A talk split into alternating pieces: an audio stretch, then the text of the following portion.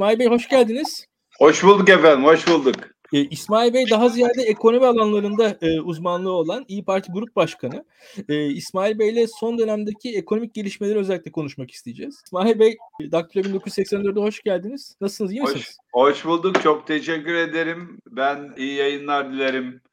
Ve yeni böyle bir medya döneminde, bu dijital medya döneminde gerçekten çok da iyi bir, başarılı bir çizginiz var. Aynı zamanda da tebrik ederim hepinizi. Hoş geldiniz.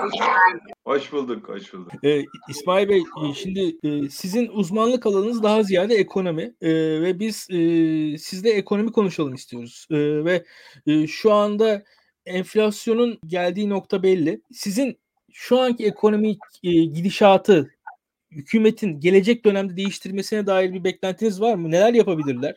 Farklı bir şey görüyor musunuz hiç? Şimdi şöyle bakmak lazım. Mesela gerçekten bu bir ekonomik kriz mi? Hı. Türkiye'de yaşanan bu anlamda toplumla karşı karşı olduğumuz sorun e, enflasyona baktığımızda, faize baktığımızda, dövize baktığımızda, büyümeye baktığımızda, işsizliğe baktığımızda yani makro göstergelere ekonomik yorumların yapılabileceği makro göstergelere baktığımızda karşımızda bir tablo var. Ama Türkiye'de esas sorulması gereken şey şu. Türkiye bir ekonomik kriz mi yaşıyor?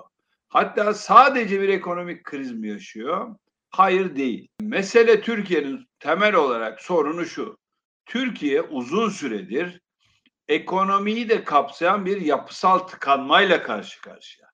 Dolayısıyla bunun ekonomi ve ekonomi dışı yapı, e, ayakları belli ve bütün alanlarda bir düşüş içerisinde bir tıkanma içerisinde. Eğer Türkiye'deki sadece eğer bir ekonomik kriz olsaydı Türkiye bunları mesela yakın tarihte karşılaştı hani bir çeyrek yüzyıl içerisinde bir ülke için çok uzak olmayacak bir tarih içerisinde 1994'te bir kriz yaşadı Türkiye e, 2001'de yine bir kriz yaşadı. Ama bunları Türkiye çok kısa 6 aylık bir süre içerisinde aştı. Çünkü o günkü şartlarda burada bir döviz krizi vardı, bir nakit krizi vardı ve gerekli tedbirler alınarak ve gerekli politikalar uygulanarak bunlar e, tü, toplumda karşılık buldu ve ekonomide daha hızlı ve yüksek bir büyümeye geçildi. Hatta 1994'teki aynı hükümetle geçilmesine rağmen 2001'deki kriz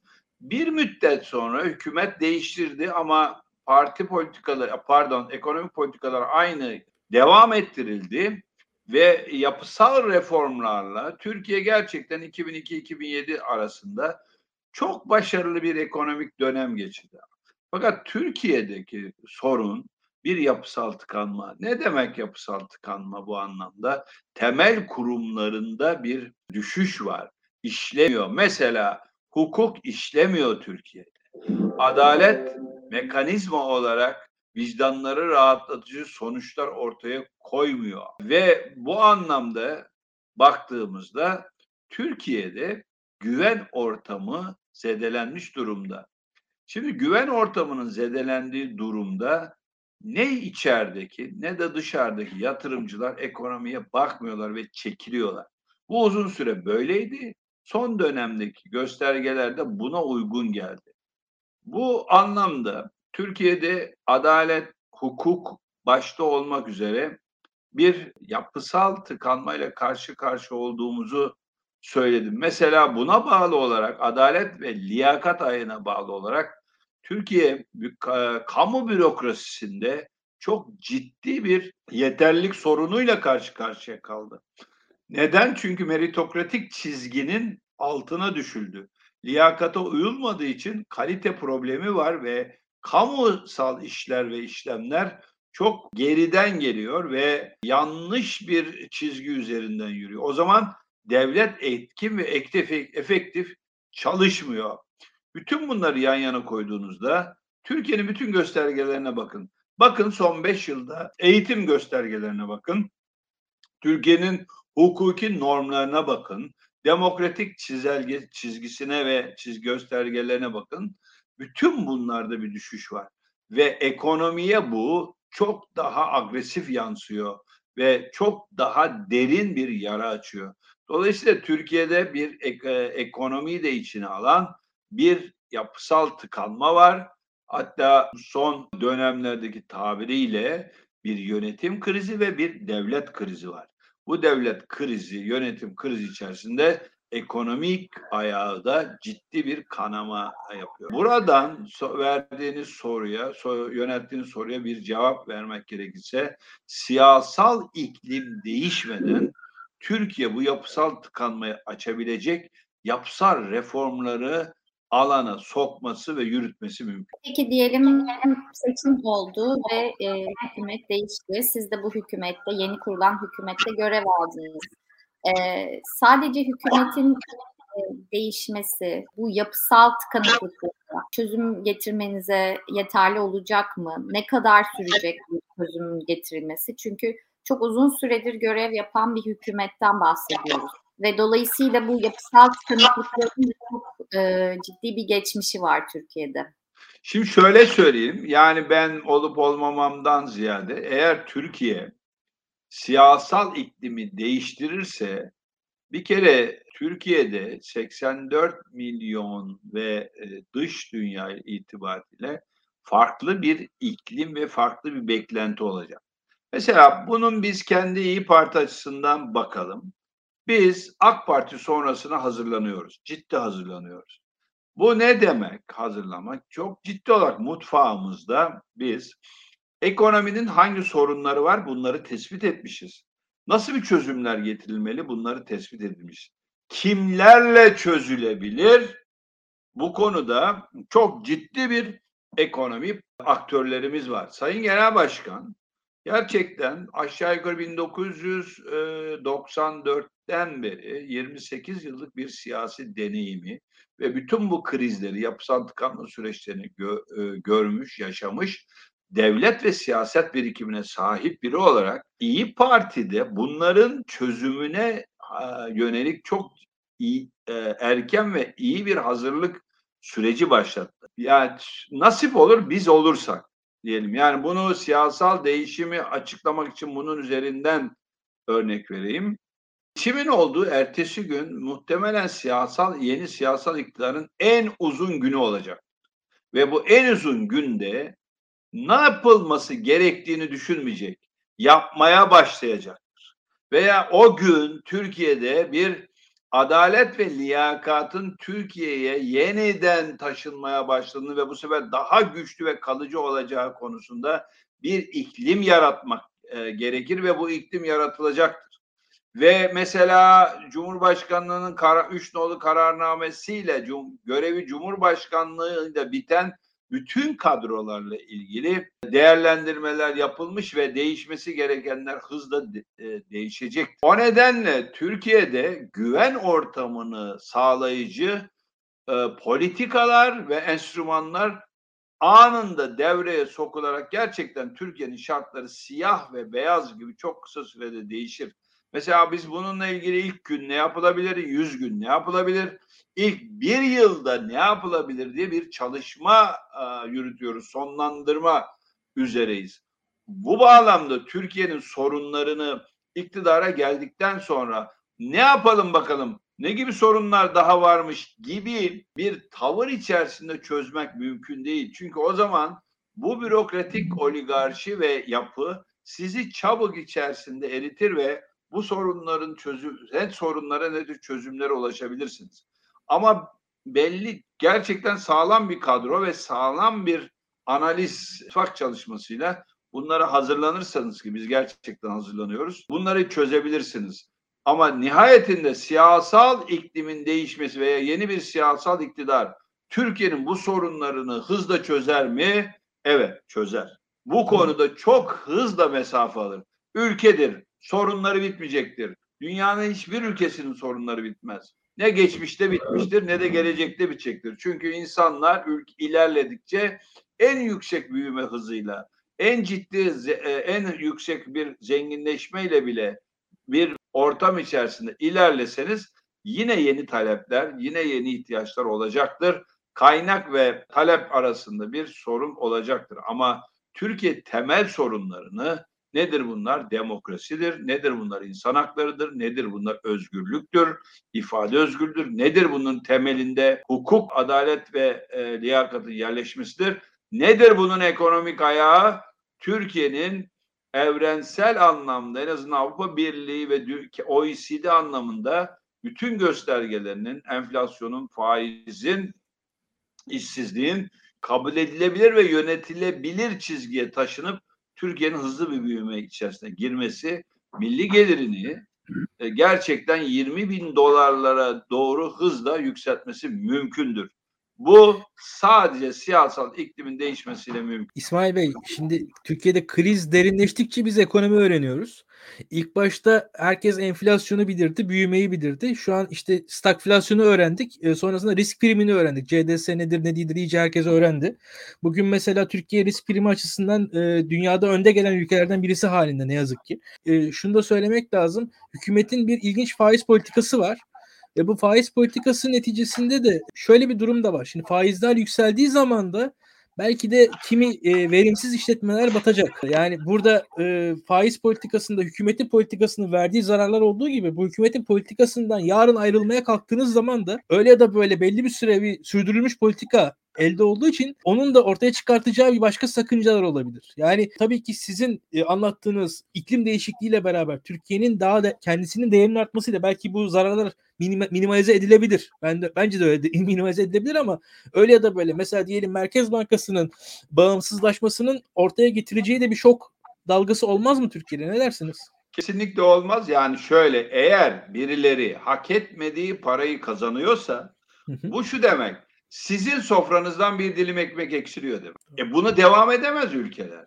Etmiyor zaten. Öyle ülkeler, otoriter ülkeler, diktatöryel ülkeler diyoruz. Yani bu ülkeler, bu ülkeler fakir ülkeler. Yani şimdi mesela düşünün. Türkiye'de Türkiye'nin CDS'i 700. Dünyanın bizim gibi ölçekli en yüksek. Nedir bu? Güvenmiyor. Yani siz Amerika 5 yıllık kağıtlarını 2.8 yüzde 2.8'den satıyor. Diyor ki ha sen Türkiye'sin buna 7 puan daha ekleriz diyor. Dolayısıyla 9.8 10. Ha ben kabul ediyorum Amerika biz Amerika değiliz. 2, Amerika 2.8'e kağıt satıyorsa benim kağıdım olsun 3.8, 4.8, 5 noktası. Ama dünyada tefeci faizi gibi bir faizle borç bir ülke alıyorsa bu şu demek bu ülkenin itibarı yok demek. Yani şimdi mesela kim bankadan kredi alır? İtibarlı firmalar. Peki banka dışından bu, bu tefeci ve benzeri kurumlardan kim alır? Bankadan kredi alamayanlar. Yani itibarı olmayanlar. Ve bunlar yüksek maliyet alır ve bu faize bu kredi alanlar batar. Türkiye'de böyle bir noktada. Şimdi ben çok basit bir şey söyleyeyim. Mesela Nedir faiz şimdi? Merkez Bankası'nın faizi yüzde on dört değil mi? Hı hı. Normal olarak Merkez Bankası bir faiz ilan ettiği zaman piyasalar buna göre şekillenir. Hatta faiz ilan etmesine gerek yok. Merkez Bankası önümüzdeki dönemde faizler şuralarda olacaktır. Tahminimiz budur dediğinde bütün piyasa aktörleri, oyuncuları buna göre davranır. Ama davranmıyorsa demek ki sizin güvenilirliğiniz, inanırlığınız yok. Şimdi siz yüzde on dört değil mi? Yüzde on dört. Yani bu ne demek? Merkez Bankası bankaları yüzde on dörtle fonla. Güzel. Şimdi bizim bir bankamız var ve biz 10 milyar lira para talep et. Bir yıl sonra ne ödeyeceğiz? 11 milyar 400 milyon. Yüzde 14 faiz ödeyeceğiz. Banka bunu alıyor hemen buradan Merkez Bankası'ndan alıyor yüzde on dörde. Burada geliyor hazineye yüzde yirmi ile borç veriyor. Bak hiçbir şey yapmıyor. Yani bir tuşla Merkez Bankası'ndan talep ettiği parayı hesabına geçiriyor. Diğer tuşla bankanın hazine bölümü devlete borç veriyor, kağıt alıyor. Peki yüzde on yedi. Merkez Bankası bunu nereden fonluyor? Enflasyonla. Şimdi bu yüzde 17 ila 13 ilaveyi kim ödüyor? Millet ödüyor. Nasıl ödüyor?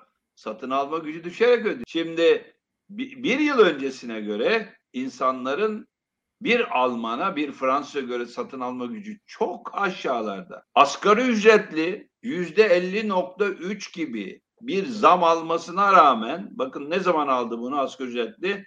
Ocak ayında belirlendi ama ilk maaşını Şubat'ta aldı. Mart, Nisan, Mayıs. 3 ayda bu yüzde 50.3'ü geçen seneki değerin altında kaldı. Bunu ne olarak ödüyor? Fakirlik olarak ödüyor. Peki burada ne var? Burada başka bir şey var. Burada bir savrulma var Türkiye'de. Şimdi mesela Türkiye'yi yanlış yönettiniz. Bu faiz politikaları ve kur patladı. Ne yaptık peki biz bu kuru tutmak için? Kur korumalı mevduat koyduk. Bunu Türkiye 1970'lerde yapmıştı ve çok büyük maliyet ödedi. Peki kur korumalı mevduata ne yapıyoruz? Bankaya paramızı getiriyoruz ve diyoruz ki benim 100 bin liram var veya 100 bin dolarım var. Ben bunu bozduruyorum. Kur korumalı mevduat. Bankada diyor ki ben senin bu parana yüzde on yedi faiz veririm. Ve üstü mesela dolar yükseldi. Şimdi bu paralar verilirken 12.3 liraydı şey dolar. 12.6. Şimdi bugün ne? 16 lira. Peki aradaki 3 lira 4 kuruş aşağı yukarı yüzde 30'luk farkı kim ödüyor? Hazine ödüyor. Bakın kur korumalı mevduatta bileşik faiz yüzde 109. Banka ne ödüyor? Yüzde 17. Şimdi banka benim getirdiğim paraya yüzde 17 ödüyor. Alıyor bunu hazine kağıdı alıyor. Hazineye yüzde 27 alıyor. Peki yüzde 109 bu bileşik faizi kim ödüyor? Vatandaş ödüyor. Neyle ödüyor? Emeğiyle ödüyor. Ve fakirleşme oluyor. Adaletsizlik oluyor. Türkiye'de bugün Erdoğan'ın yaptığı ekibin çünkü artık bu sistem Erdoğan sistemi, başkanlık sistemi, e, sistem fakirden varlıklıya ve zengine, parası olana bir kaynak aktarmadır ve bütün Türkiye'de bunun bütün sızıları yaşanmaktadır. İsmail Bey şimdi sizin ilk anlattıklarınız aklıma geliyor. Bununla birleştiriyorum. Ya Türkiye daha önce de hani iyi kötü artık biz de yaşlandık. Belli bir e, krize giriyordu Türkiye mesela ekonomik krize ve Türkiye'nin özelliği bize şu anlatıldı. Türkiye ekonomik krize girer, biraz bir istikrarsızlığı vardır ama hemen çıkar. Hatta diğer ülkeler bir krize girer daha geç çıkarlar. Türkiye'nin nüfusu gençtir, halkı çalışkandır. İşte bir yandan insanlar tırım yapmaya heveslidir, iş kurmaya heveslidir. Türk halkı krize girse de o krizin yarattığı en azından fiyatların ucuzlaması bir fırsatlar yaratır. Ondan da çok hızlı çıkar. Genelde de büyümelere bakarsak o krizin ertesi yılı Türkiye çok hızlı büyür ve aynı seviyelere gelir devam eder. Türkiye şu anda ben şuna bakıyorum. Yani biz 3-4 yıldır krizin içerisindeyiz. Böyle bir durum ben ama işte bunun sebebi ekonomik krizi yok Türkiye'de. Türkiye'de bir devlet krizi var. O devlet krizi olduğu için bu böyle yürüyor. Yani Türkiye'nin jeopolitiği, jeopolitiği hani o meşhur hani diyoruz ya coğrafya kaderimiz meşhur İbn Haldun sosyoloğun deyip de bizimkilerin zaman zaman ağladığı. Halbuki ağlayacak da bu sevinecek bir şey Türkiye için. Keşke coğrafya kaderimiz yapabilsek de Türkiye'nin nerelerde olduğunu görsek. Türkiye çok imkan sahibi. Dolayısıyla karşılaştığı krizleri aşmayı bildi ve daha yukarı bir seviyeye yelken açtı.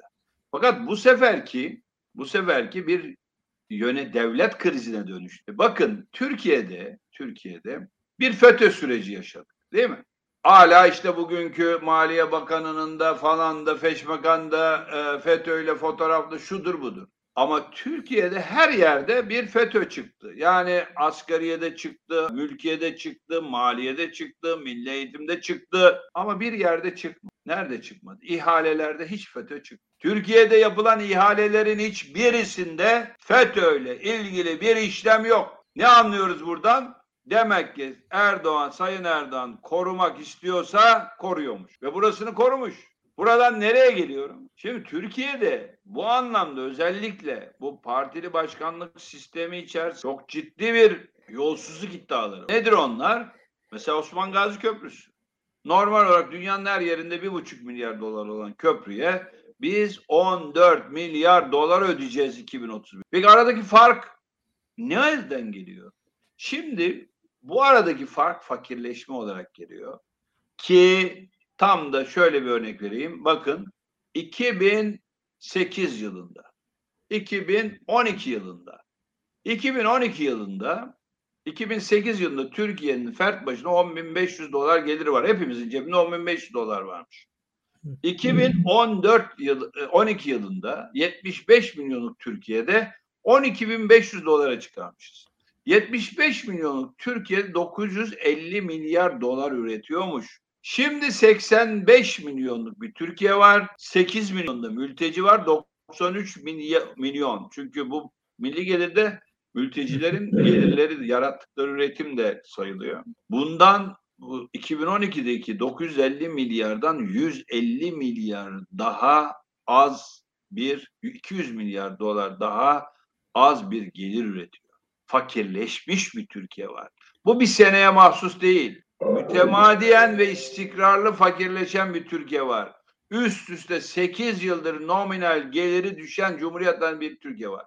Buradan nereye geliyoruz? Şuna uluslararası tarihi bir kabule geliyoruz. Bir ülkede yolsuzluk varsa o ülkede yoksulluk kaçınılmazdır. Bir ülkede hukuk yoksa o ülkede yolsuzluk da kaçınılmazdır.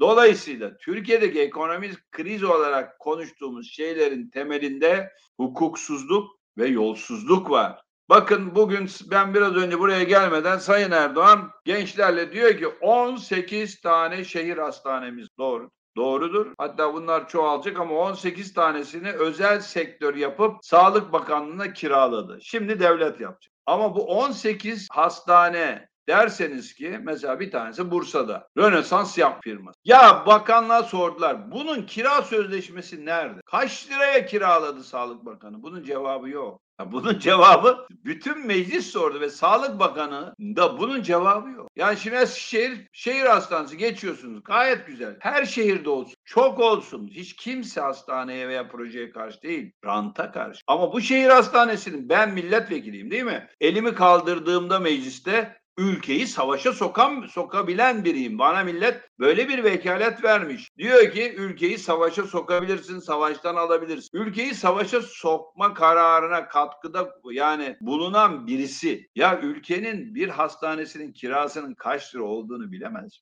Veya işte ne diyelim üçüncü köprü, Osman Gazi Köprüsü, Avrasya Tüneli, Kuzey Marmara yolu. Güzel de bunların sözleşmeleri nerede? Yani bir denetim var yok. Bunların sözleşmeleri yok. Basından duyuyoruz. Görüyoruz ki şu kadar para, şu kadar yıl. Bunların sözleşmeleri yok. Ve bakıyoruz bunlar hep aynı firmalar işte zaman zaman beşli çete denilen. En son bu Atatürk Havalimanı'nın oradaki millet bahçesi ihale edildi. Bakın size komik bir şey söyleyeyim. İhaleye 6 firma katılmış. Bu 6 firma teklif vermiş ve birinci firmadan 6. firmaya kadar sıralanmışlar verdikleri tek. Birincisi 100 vermiş de ikincisi 95, üçüncüsü 90 vermiş. İdare demiş ki tekrar yeni bir teklif verin dediğinde yeni teklifte de herkes verdiği fiyattan kırmış. Ama öyle kırmış ki bu altılı sıra hiç değişmiyor. Yani en çok birinci kırmış, ikinci ikinci kırmış. Ya bir insan bu kadar komik olur mu? Hiç mi bunların içerisinde bu işi almak isteyen bir agresif yok veya bir öndekini yani biz görsek ya altıncı sıradaki bir iddia koymuş da dörde geçmiş, üçe yok. Yine altılı dizilmiş. Yine birincisi 2.1 milyar liraya almış. Millet bahçesi yapacak. Şimdi Cumhurbaşkanı çıkıyor, bak ihale yapılmış, gidiyor, proje var. Cumhurbaşkanı diyor ki bazı pistler kalabilir diyor ya. Ya bir cumhurbaşkanı, bir kim olursa olsun bir bu kadar yetki sahibi olabilir. Dolayısıyla Türkiye'nin temelinde bir sistem sorunu var. Ve maalesef Türkiye'nin kodlarına ve tarihi birikimine uymayan bu başkanlık sistemi, tek kişilik hükümet sistemiyle beraber bu sorunlar derinleşti ve Türkiye bugün bir devlet krizi yaşamaktadır ve çözüm gerçekten bütün samimiyetimle akademik bir samimiyetle söylüyorum. Siyasal iklim değişmeden bir çıkış yok ve bu giderek insanımızı mutsuz eden bir süreç olarak karşımıza çıkıyor. Şimdi İsmail Bey bir tarafta anlattığınız yolsuzluklar var. Bu yolsuzluklarla da e, öyle ki şu anki yargının durumunda gözüküyor ki seçimden önce de bir mücadele çok da olamayacak. Siz ifade edeceksiniz. İfade etmekte kalıyor ister istemez ve dediniz zaten. Sonuçta vekil olarak bile bu sözleşmelere ulaşamıyoruz. Bu iş en sonunda muhtemelen bir sonraki hükümet döneminde yargıya gidecek diye tahmin ediyorum ben. Gidişi odur. E, öte yandan e, yine bir önceki sorumu devam ettireyim. Yani Türkiye daha öncesinde enflasyon sorunu yaşıyordu Ve bu enflasyonla mücadele ediliyordu en azından. Şu an Türkiye'de ben şunu görüyorum. Türkiye'de bir enflasyon var. Birkaç yıl boyunca bunun varlığı reddedildi. en sonunda varlığı kabul edildi. Henüz daha mücadeleye başlanmadı. Şimdi kızıyorlar, kızıyorlar. Var deyince kızıyor. Yani diyorlar ki Sayın Genel Başkan'ın geçen bir sözü vardı çok güzeldi. Yani Türkiye'yi dedi Kasımpaşalı Tayyip Erdoğan biliyordu ama Beştepe'li Bay Kriz bilmiyor dedi. Beştepe'de muhkim Bay Kriz bilmiyor dedi. Şimdi tabii bu böyledir. Eğer siz o ülkeye, o insanlara bir şey vaat edemiyorsa, bir şey veremiyorsanız, bir hikayenizi kaybetmişseniz, bir umut veremiyorsanız bu sefer dönüyorsunuz, dönüyorsunuz önce rakiplerinizi kötülüyorsunuz. İşte Meral Akşener şöyledir diyorsunuz. Kemal Kılıçdaroğlu böyle diyor. Hiçbir eline imkan dalı da Türkiye'yi yönetmemiş insanları yapamaz. Ne yaptı diyor. Ya yani ne yaptı? Ne imkan oldu da yaptı? Ayrı. Sonra ne yapıyor? Sonra giderek seçmeni ve insanı horluyor. Vefasız olarak görüyor. Nankör olarak görüyor. Şimdi meşhur üç zarf vardır ya bilirsiniz. Şimdi meşhur bu artık yeni konu artık şeye geldi hani rakipleri de kötülediler. Şimdi yakın çevreyi kötülediler, rakipleri kötülediler. Artık bütün toplumu kötülüyorlar. kötülüyorlar. Acilen üç zarf yazmaları gerekiyor işe de sistem olarak. İş buradan dönmez. Yani bir ülkede bir siyasal iktidar insanları nankörlükle suçlayacak derecede kendi yaptıklarını görmeyen, kendine teveccüh etmeyen bir çizgi görüyorsa orada o siyasal iktidarın sadece şeklen duruyordu. Ben şöyle bir soru sormak istiyorum. Yani bizi izleniz size de. Bir ülkede yani demokrasiyle, sandıkla, siyasal iktidarın değiştiği ülkede siyasi ahlak bakanların ve hükümetlerin sorumluluk almalarını gerektir. Ve aldıkları sorumluluk neticesinde eğer istifa etmeleri gerekiyorsa bir çözüm üretemiyorlarsa da istifa etmeleri gerek. Şimdi burada soru şu. Bu ülkede bir hükümetin istifa etmesi için hangi şartların olur? Hangi şartların olur? Şimdi hep beraber soralım. Sınırlarımızı koruyabiliyor muyuz? Koruyabilen bir hükümet var mı? Yok. Parasını koruyabilen bir hükümet? Yok. Hukukunu sağlayan bir hükümet var? Yok. Liyakata uyabilen bir hükümet? Yok. Peki ne var? Giden bir süreç var ve baskıyla siyasi alanı daraltarak güçlü bir medya ile toplum üzerine baskı kurarak ömrünü uzatmaya çalışan ve maliyetleri Türkiye'ye, millete yazan bir iktidar var. Ama şu var, bizim gözlemlerimiz ve çalışmalarımız, bütün tespitlerimiz Türkiye'nin bugünkü fotoğrafı kötü ama çok hızla buradan çıkma ve Türkiye'nin coşkulu bir şekilde bir hayat alanı olma imkanı da çok çok yüksek. Onu da paylaşmak istiyorum. Yani gençlere, yaşlılara, bütün 85 milyonu kucaklayan bir yapı içerisinde Türkiye kaçılan değil, Türkiye gelinen ve övülen bir Türkiye çok hızlı bir şekilde olur. Şimdi İsmail Bey, Türkiye'nin şöyle söyleyelim, ekonomik durumunu anlattınız. Bu ekonomik durum daha iyiye de gitmiyor. Ve bununla paralel olarak da acaba bir erken seçim sizce ihtimali var mı? Mesela sonbaharda bu yıl sonunda 2023'e gelmeden bir erken seçim ihtimali görüyor musunuz? Yoksa hükümet sonuna kadar zorlar mı? Ne dersiniz? Valla şöyle normal olarak Sayın Erdoğan'ın yani bu ülke ona çok şeyler verdi. Hep birinci sınıf yaşattı. Ve Sayın Erdoğan'ın en geç, en genç, geç geçtiğimiz dönem sonbaharda bir istifa ederek Türkiye'yi bir seçime götürmesi gerekir. Hatta aday olmamak şart. Neden? Bu kadar başarısızlıktan milletten affını isteyerek yeni bir yönetime, yeni kadrolara, yeni bir siyasal yapıya Türkiye'yi devretmeliydi. Hangi yapıya? Millet kimi tercih ederse. Yani kendi partisi de girebilir, kendi adayı da girebilir veya da kendisi de aday olabilirdi yani. Normal biraz siyasi ahlakla davranan bir siyasal yapı olsa budur. Yani dünyada bunun başka bir yolu yok. Ben ey milletim bu kadar getirdim ama çok uzun süredir deniyorum. Olmuyor ve giderek bu iş yapılmıyor. Ama tabii çok ciddi bir kirlilik var. Kirlilik olduğu için bu işler bırakılmıyor. Ve yüzlerce yolsuz iddiası var. Açılabilmiş bir dosya yok. Ve kadrolara bakıyorsunuz gerçekten e, liyakat anlamında bir test ettiğinizde Türkiye'de çok kalibreli, çok kalibreli yöneticiler var. Türkiye'de hemen saysak 20 tane birinci sınıf Merkez Bankası da çıkar, başkanı da çıkar. 20 tane birinci sınıf Diyanet İşleri Başkanı da çıkar. Hepsi aynı ağırlıktadır. Hepsi aynı önemdedir. Ve hepsinde değişmesine ihtiyaç var. Yani Türkiye'nin birinci sınıf bir Merkez Bankası Başkanı ve kadrolarına da ihtiyacı vardır. Türkiye'nin birinci sınıf bir Diyanet İşleri Başkanı ve kadrolarına da ihtiyacı vardır. Türkiye'nin birinci sınıf bir YÖK Başkanı ve kadrolarına da ihtiyaç vardır. Hepsini bir bütün içerisinde yaptım. Ama bunu yapmadı. Yani kendisinin en kuvvetli olacağı döneme bakıyor. Bu da dönemde gelmiyor. Ve giderek iki yıldır minik minik minik minik düşen bir AK Parti var. Bugün genel olarak oylarının 2018'deki oylarının bir bölü üçünü kaybetmiş AK Parti ve oylarının yüzde ellisini kaybetmiş bir MHP var. Bunu ben söylemiyorum. Bunu MHP'nin de AK Parti'nin de Tayyip Bey'in de ilgili bütün siyasi parti liderlerinin masalarındaki araştırmalar söylüyorlar, anketler söylüyorlar. Yani bu Meral Akşener'in masasında da var, Sayın Genel Başkan'ın masasında da var, Sayın Kılıçdaroğlu'nun masasında da var, Sayın Erdoğan'ın masasında da var. Dolayısıyla burada bir siyasal sorumluluk olarak ülkeyi bir seçime götürmek gerekirdi. Ama Haziran itibariyle artık ülke bir seçim sürecine girmiş durumda. Bu Kasım, Ekim, Kasım'la ilgili bir seçime gidilebileceği söyleniyor. Çünkü bir kış daha geçirme imkanı yok. Yani düşüşü daha fazla sürdürmemek için veya daha fazla düşmeden bir seçime gidebileceği söyleniyor. Ama bu ne kadar doğrudur? Bir taraftan da tabii götürebildiği kadar götürme arzusunda olan bir Erdoğan var. Bütün araştırmalar şunu gösteriyor. Sayın Erdoğan'ın oyu önceden Cumhur İttifakı'nın oyundan yüksekti. Bu son 8 aydır hatta AK Parti MHP toplamından daha düşük bir oya sahip Sayın Erdoğan. E, dolayısıyla kendi onanma gücü düştü.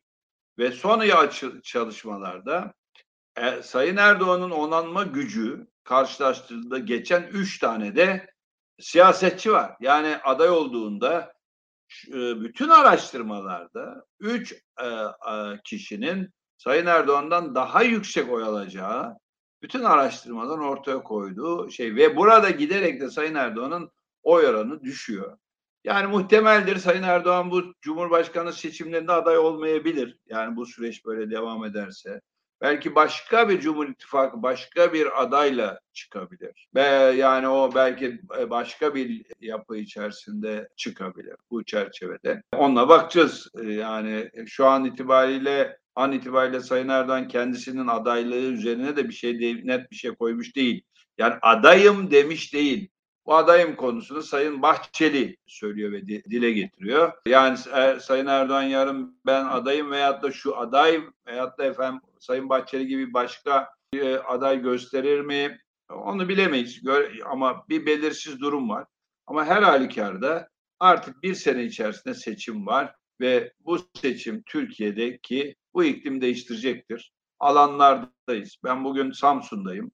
Sayın Genel Başkan Samsun'daydı. Bu ilk adım 19 Mayıs 1919'da başlayan Türkiye'nin yeni bir döneme girmesi, Cumhuriyet'le buluşan ve e, sorunlarını çözüp bir yükselişe geçen Türkiye'nin, Cumhuriyet'le buluşan bir Türkiye'nin adımıydı.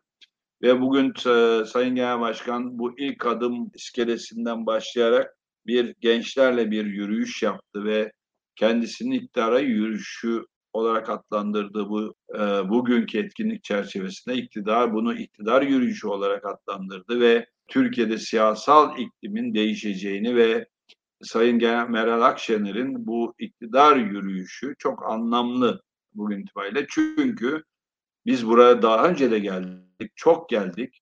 Bütün Anadolu'yu iki senedir net dolaşıyoruz. Hatta 26 29 ay oldu Sayın Genel Başkan'ın alanlara dolaşması toplumda çok dinamik bir değişim talebi var. Yani biz daha önce iki yıl önce gördüğümüz yerlerle şimdi gördüğümüz yerler arasında çok büyük bir fark var. Mesela Selçuklu e, çanağı dediğimiz muhafazakar ve milliyetçi oyların çok baskın olduğu yerler. Mesela Konya bir Bursa'ya erişmiş durumda. İyi Parti açısından söylüyorum. Çok ciddi bir teveccüh var. İstanbul mesela bizim 2018'de yüzde 8'lerde bitirdiğimiz İstanbul bugün yüzde 20'lere yanaşmış durumda. Yüzde 9'larda olan Konya bugün yüzde 18-20 bantına gelmiş ve yükselme durumunda. Ankara'da, Bursa'da yüzde yirmileri geçmiş bir iyi Parti var. Ve giderek mesela Samsun'da, Adana'da ikinci parti olmuş ve birçok şeyde bu bunu birinciye doğru yürüyen bir iyi Parti var. Bu toplumun değişme talebiyle örtüştüğü için toplumda böyle bir dinamizm var. Ama Kasım'da ama Haziran'da bu değişimi gerçekleştirecek bir irade oluşmuş olarak görüyoruz. Ee, İsmail Bey e, çok teşekkürler. Ee, ben teşekkür ederim. Yayına katıldınız, e, katkı sundunuz. Çok da fazla uzatmayalım istiyorum ben. Eğer e, bir son sözleriniz varsa onları alalım. Ondan sonra da beraberce yayını sonlandıralım istiyorum. Peki ben çok teşekkür ederim Kan Bey. Şöyle söyleyeyim yani Türkiye çok dinamik bir ülke jeopolitiği, bütün bu anlamda bulunduğu yer insan malzemesi, entelektüel sermayesi diyoruz ya bunun toplumuna. Çok zengin bir ülke ama bir savrulma yaşıyor. Bu tamamen siyasal iklimin yarattığı savrulma. Bundan kurtulacaktır ve Türkiye gençlerin yeni hikayeler peşinde olduğu bir ülke olacaktır. %72'si yurt dışında yaşayan, yaşamayı tercih eden gençlerin bugün bu yeni iklimde gerçekten bu düşünceleri değişecek ve Türkiye bölgede de ciddi bir cazibe merkezi olacak güce sahiptir, imkanlara sahiptir. Sayın e, Meral Akşener'in tabiriyle ihtiyaç duyduğu her şeye sahip bir ülkeyiz biz. O nedenle bütün bu kötü tablo içerisinde ortaya çıkarmamız gereken ve vurgulamamız gereken şey endişe yok, iyi bir Türkiye'ye kavuşacağız ve inşallah 85 milyon daha umutlu bir Türkiye'de birlikte yaşayacağız. Evet, İsmail Bey, arkadaşlar bana biraz tepki gösterdiler ve sizi bulduktan sonra da bu Millet İttifakı'nın altılı masanın aday belirleme sürecini hiç sormamamın yanlış olacağını söylediler özellikle. Ee, burada evet. ve, e, özellikle o, o konuda da bir yorumunuzu istiyorlar. 3 adayın Tayyip Erdoğan karşısındaki net galibiyetlerini ifade ettiniz anketlere dayanarak. Evet. Sayın Genel Başkanınızın daha öncesinde kendi adaylığına dair sözlerini hatırlıyoruz. Fakat tabii bu süreçte yani benim açımdan o an için o söylenmiştir. Ülke için gerekirse bilmiyorum yani ben o kadar da yüzde yüz bağlayıcı da görmüyorum o tarz şeyleri bilmiyorum. Bu benim kendi yorumum. Başbakan adayı olarak kendisini tanımlamıştı diye hatırlıyorum. Sizin buradaki adaylık sürecinin nasıl gelişeceğine dair fikriniz, adayın nasıl belirleyeceğine, belirleneceğine dair fikriniz nedir? Çünkü e, altılı masaya dair iki eleştiri var. Birincisi ekonomi konusunun daha yüksek sesle söylenmesi gerektiğini herkes söylüyor burada. O konuda işte siz şu an konuşuyorsunuz ekonomi konusunda doğru çok güzel. Bir diğeri de aday meselesi adayın ne zaman açıklanacağı ve adayın nasıl belirleneceği ve adayın kim olacağına dair sorular var kafalarda. Çünkü altılı masa biraz e, güçlendirilmiş parlamenter sistem üzerinden nispeten daha teorik, nispeten daha idealist, nispeten daha anayasalar üzerinde daha belki de ideallerin anlatıldığı bir e, zemin oldu ister istemez. Birazcık daha şu an sizin anlattığınız gündelik dertler ilk başta kucaklayan bir şey olamadı gibi yorumlar gelmişti. Biraz da o konuda sizin görüşlerinizi alalım diye düşünüyorum. Kan Bey şöyle söyleyeyim. Şimdi altılı masa bir koalisyon değil. Altılı masa bir işbirliği. Altı ayrı partinin bir işbirliği. Bunun temel iki amacı vardı. Şimdi üç amacı var. Birinci amacı güçlendirilmiş parlamenter sistemdi. Burada bir uzlaşma metni oldu ve Sayın Altı Genel Başkan bunu imzaladı. Ve bu şu demek. Bu altı partiden herhangi birisi tek başına iktidara da gelmiş olsa sistem bu. Yani önümüzdeki seçim ikili bir tercihe neden olacak. Birincisi bugünkü başkanlık sistemini tercih edenler, tek adam sistemini tercih edenler Sayın Erdoğan adaysa ona ve onun partilerine yok başkan demokratik katılımcı bir hukuk devleti ve parlamenter sistemi tercih edenlerse o part, bu parti partilerden birine ve gösterilen adaya oy verecek. Dolayısıyla buradaki birinci ayak gerçekleştirildi. Şimdi ikinci ayak, ikinci bir işbirliği başlığı ortak aday. Biz bunu arzu ediyoruz Sayın Genel Başkan. Bu hem güçlenmiş parlamenter sistem hem de ortak aday fikri Sayın Genel Başkan Meral Akşener'e aittir. Mesela güçlenmiş parlamenter sistem tam 5 Mayıs 2018'de seslendirilmiş bir düşüncedir. Hatta 2017 referandumunda referan kampanyanın ana nedenidir. Şimdi üçüncüsü de seçim işbirliği, seçim güvenliği olarak geldi başlık. Diğer konulara çalışılıyor ama bu üç konuda bir iş birliğine gidiyor. Şimdi ortak Cumhurbaşkanı adayı da e, Sayın Genel Başkanımızın çok arzu ettiğimiz dediği bir husus. Bu çerçevede Sayın Genel Başkan kendisinin partisinin birinci parti olma iddiasını ve bu çerçevede de kendisinin başbakan olma arzusunu ifade etti. Bu şu demek, bu güçlendirilmiş parlamenter sisteme verdiği önemi vurgulayan ve gerçekten de Türkiye'yi önümüzdeki dönem başbakanın yöneteceğine olan inancı ve bunun da kendisini Türkiye'yi yönetme isteğiyle örtüştüğü bir şey. Yani Cumhurbaşkanı adayı olmaktan daha güçlü ve daha iddialı bir şey seslendirdi. Şimdi aday öbür adaylık konusunda tabii ki bu altılı masa bir karar verecek. Yani prensip olarak bu konuşulur. Ama kime karar verecek? Tabii ki bu altılı masa efendim bir isimleri torbaya koyup da torbadan bir şey çekmeyecek. Altılı masa kiminle kazanılabilir sorusunu ciddi olarak masaya yatıracak ve bu belli bugünün bugünün e, yöntem bilimsel yöntemleriyle bu ortaya çıkıyor işte. Bugün mesela üç aday Sayın Erdoğan'ı geçiyor. Kim bunlar? Meral Akşener, Mansur Yavaş ve Ekrem İmamoğlu. Bu o gün geldiğinde bu isimler hangi isimler oldu ve bunlarla hangisiyle daha iyi kazanabileceği konusu çok zor olmasa gerekir ve onunla bir protokol yapılacak. Buradaki bak esas olan konu şu. Nedir protokol? Çünkü bir sistem değişikliği var. Yeni sistemde bu seçilecek cumhurbaşkanı hangi görevler üstlenecek? Hangilerini başbakan veya gün cumhurbaşkanlığı yardımcısı rolüyle hükümet etme durumunda olan kişiye devredecek? Bunlar yazılacak ve bu protokol çerçevesinde seçime girilecek. O nedenle aday konusunda herkesin aday olma hakkı var. Herkes adaylığı ifade edebilir.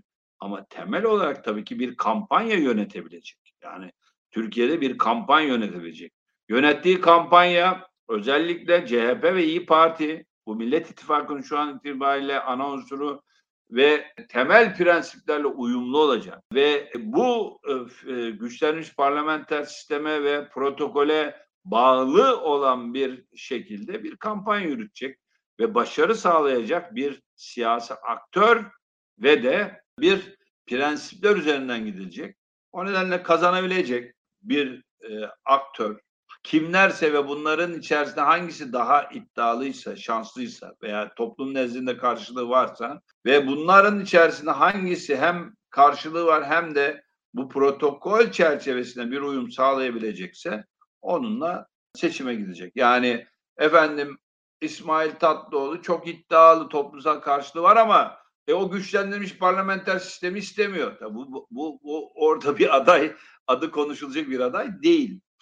Ama o masadan, ama genel başkanlar, ama dışarıdan, ama başka bir aktör o gün geldiğinde bunlar çok net belli ve en kolay konu bu. Bence Cumhur İttifakı'nın adaylığı konusu daha karmaşık gibi gözüküyor. Yani oradan kim çıkar? Ee, çok bilemiyorum. Yani bir başka lider mi çıkar? Gerçekten Sayın Erdoğan mı çıkar? Çünkü rakamlar Sayın Erdoğan'ın bu seçimi bir türlü yaklaşık bir senedir çok farklı operasyonlara rağmen değerler üzerinden çok vurgu yapmasına rağmen bütün unsurları iç politikaya kullanmasına rağmen bu son şey de böyledir. NATO ve benzeri dilendirmeler bir türlü toplum artık Sayın Erdoğan'ı satın almıyor. Giderek düşüyor. Bir değişim istiyor. Hep beraber göreceğiz. İsmail Bey e, çok teşekkürler. Ben teşekkür ederim. Başarılar dilerim. Sağ olun. Çok sağ olun. Sağ olun. Tekrar görüşmek üzere. Sağ olun. Bu gecelik bu kadar diyelim. Nabız'a geldiğiniz için çok teşekkürler.